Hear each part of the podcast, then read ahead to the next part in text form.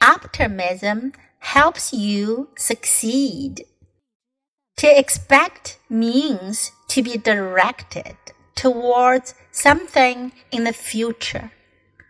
Expectation is probably the strongest force human beings experience in their lives. Anxiety, for example, nearly always involves expectation. That is, one anticipates that something will go wrong or be unsuccessful. Obviously, there are positive expectations too, which we can collectively term optimism. The optimist expects that things will go well, that he will succeed, that he will achieve something, that what he is doing has a purpose.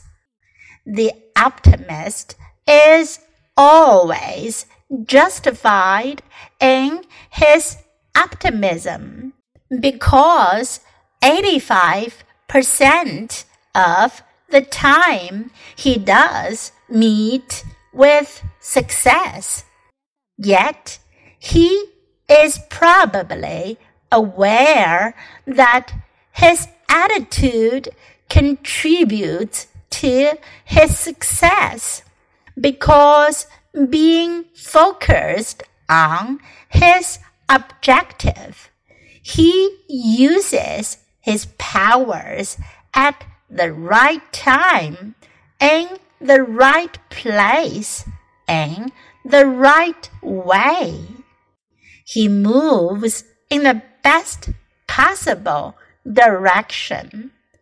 He rests when it seems right to do so and proceeds when circumstances seem to advise it. Of course, external circumstances are sometimes stronger than he is, and it may happen that he has bad luck despite his correct behavior. This accounts for the other 15% of the time. What does he do then? First, he tells himself, okay, I can't be successful all the time. That's life. Every day's not a holiday. But why shouldn't I succeed again next time? Then he tries to find out whether he can do things any better the next time. Full of confidence, he tackles the problem to be solved and again succeed. Optimism helps you succeed. To expect means to be directed towards something in the future. Expectation is probably the strongest force human beings experience in their lives.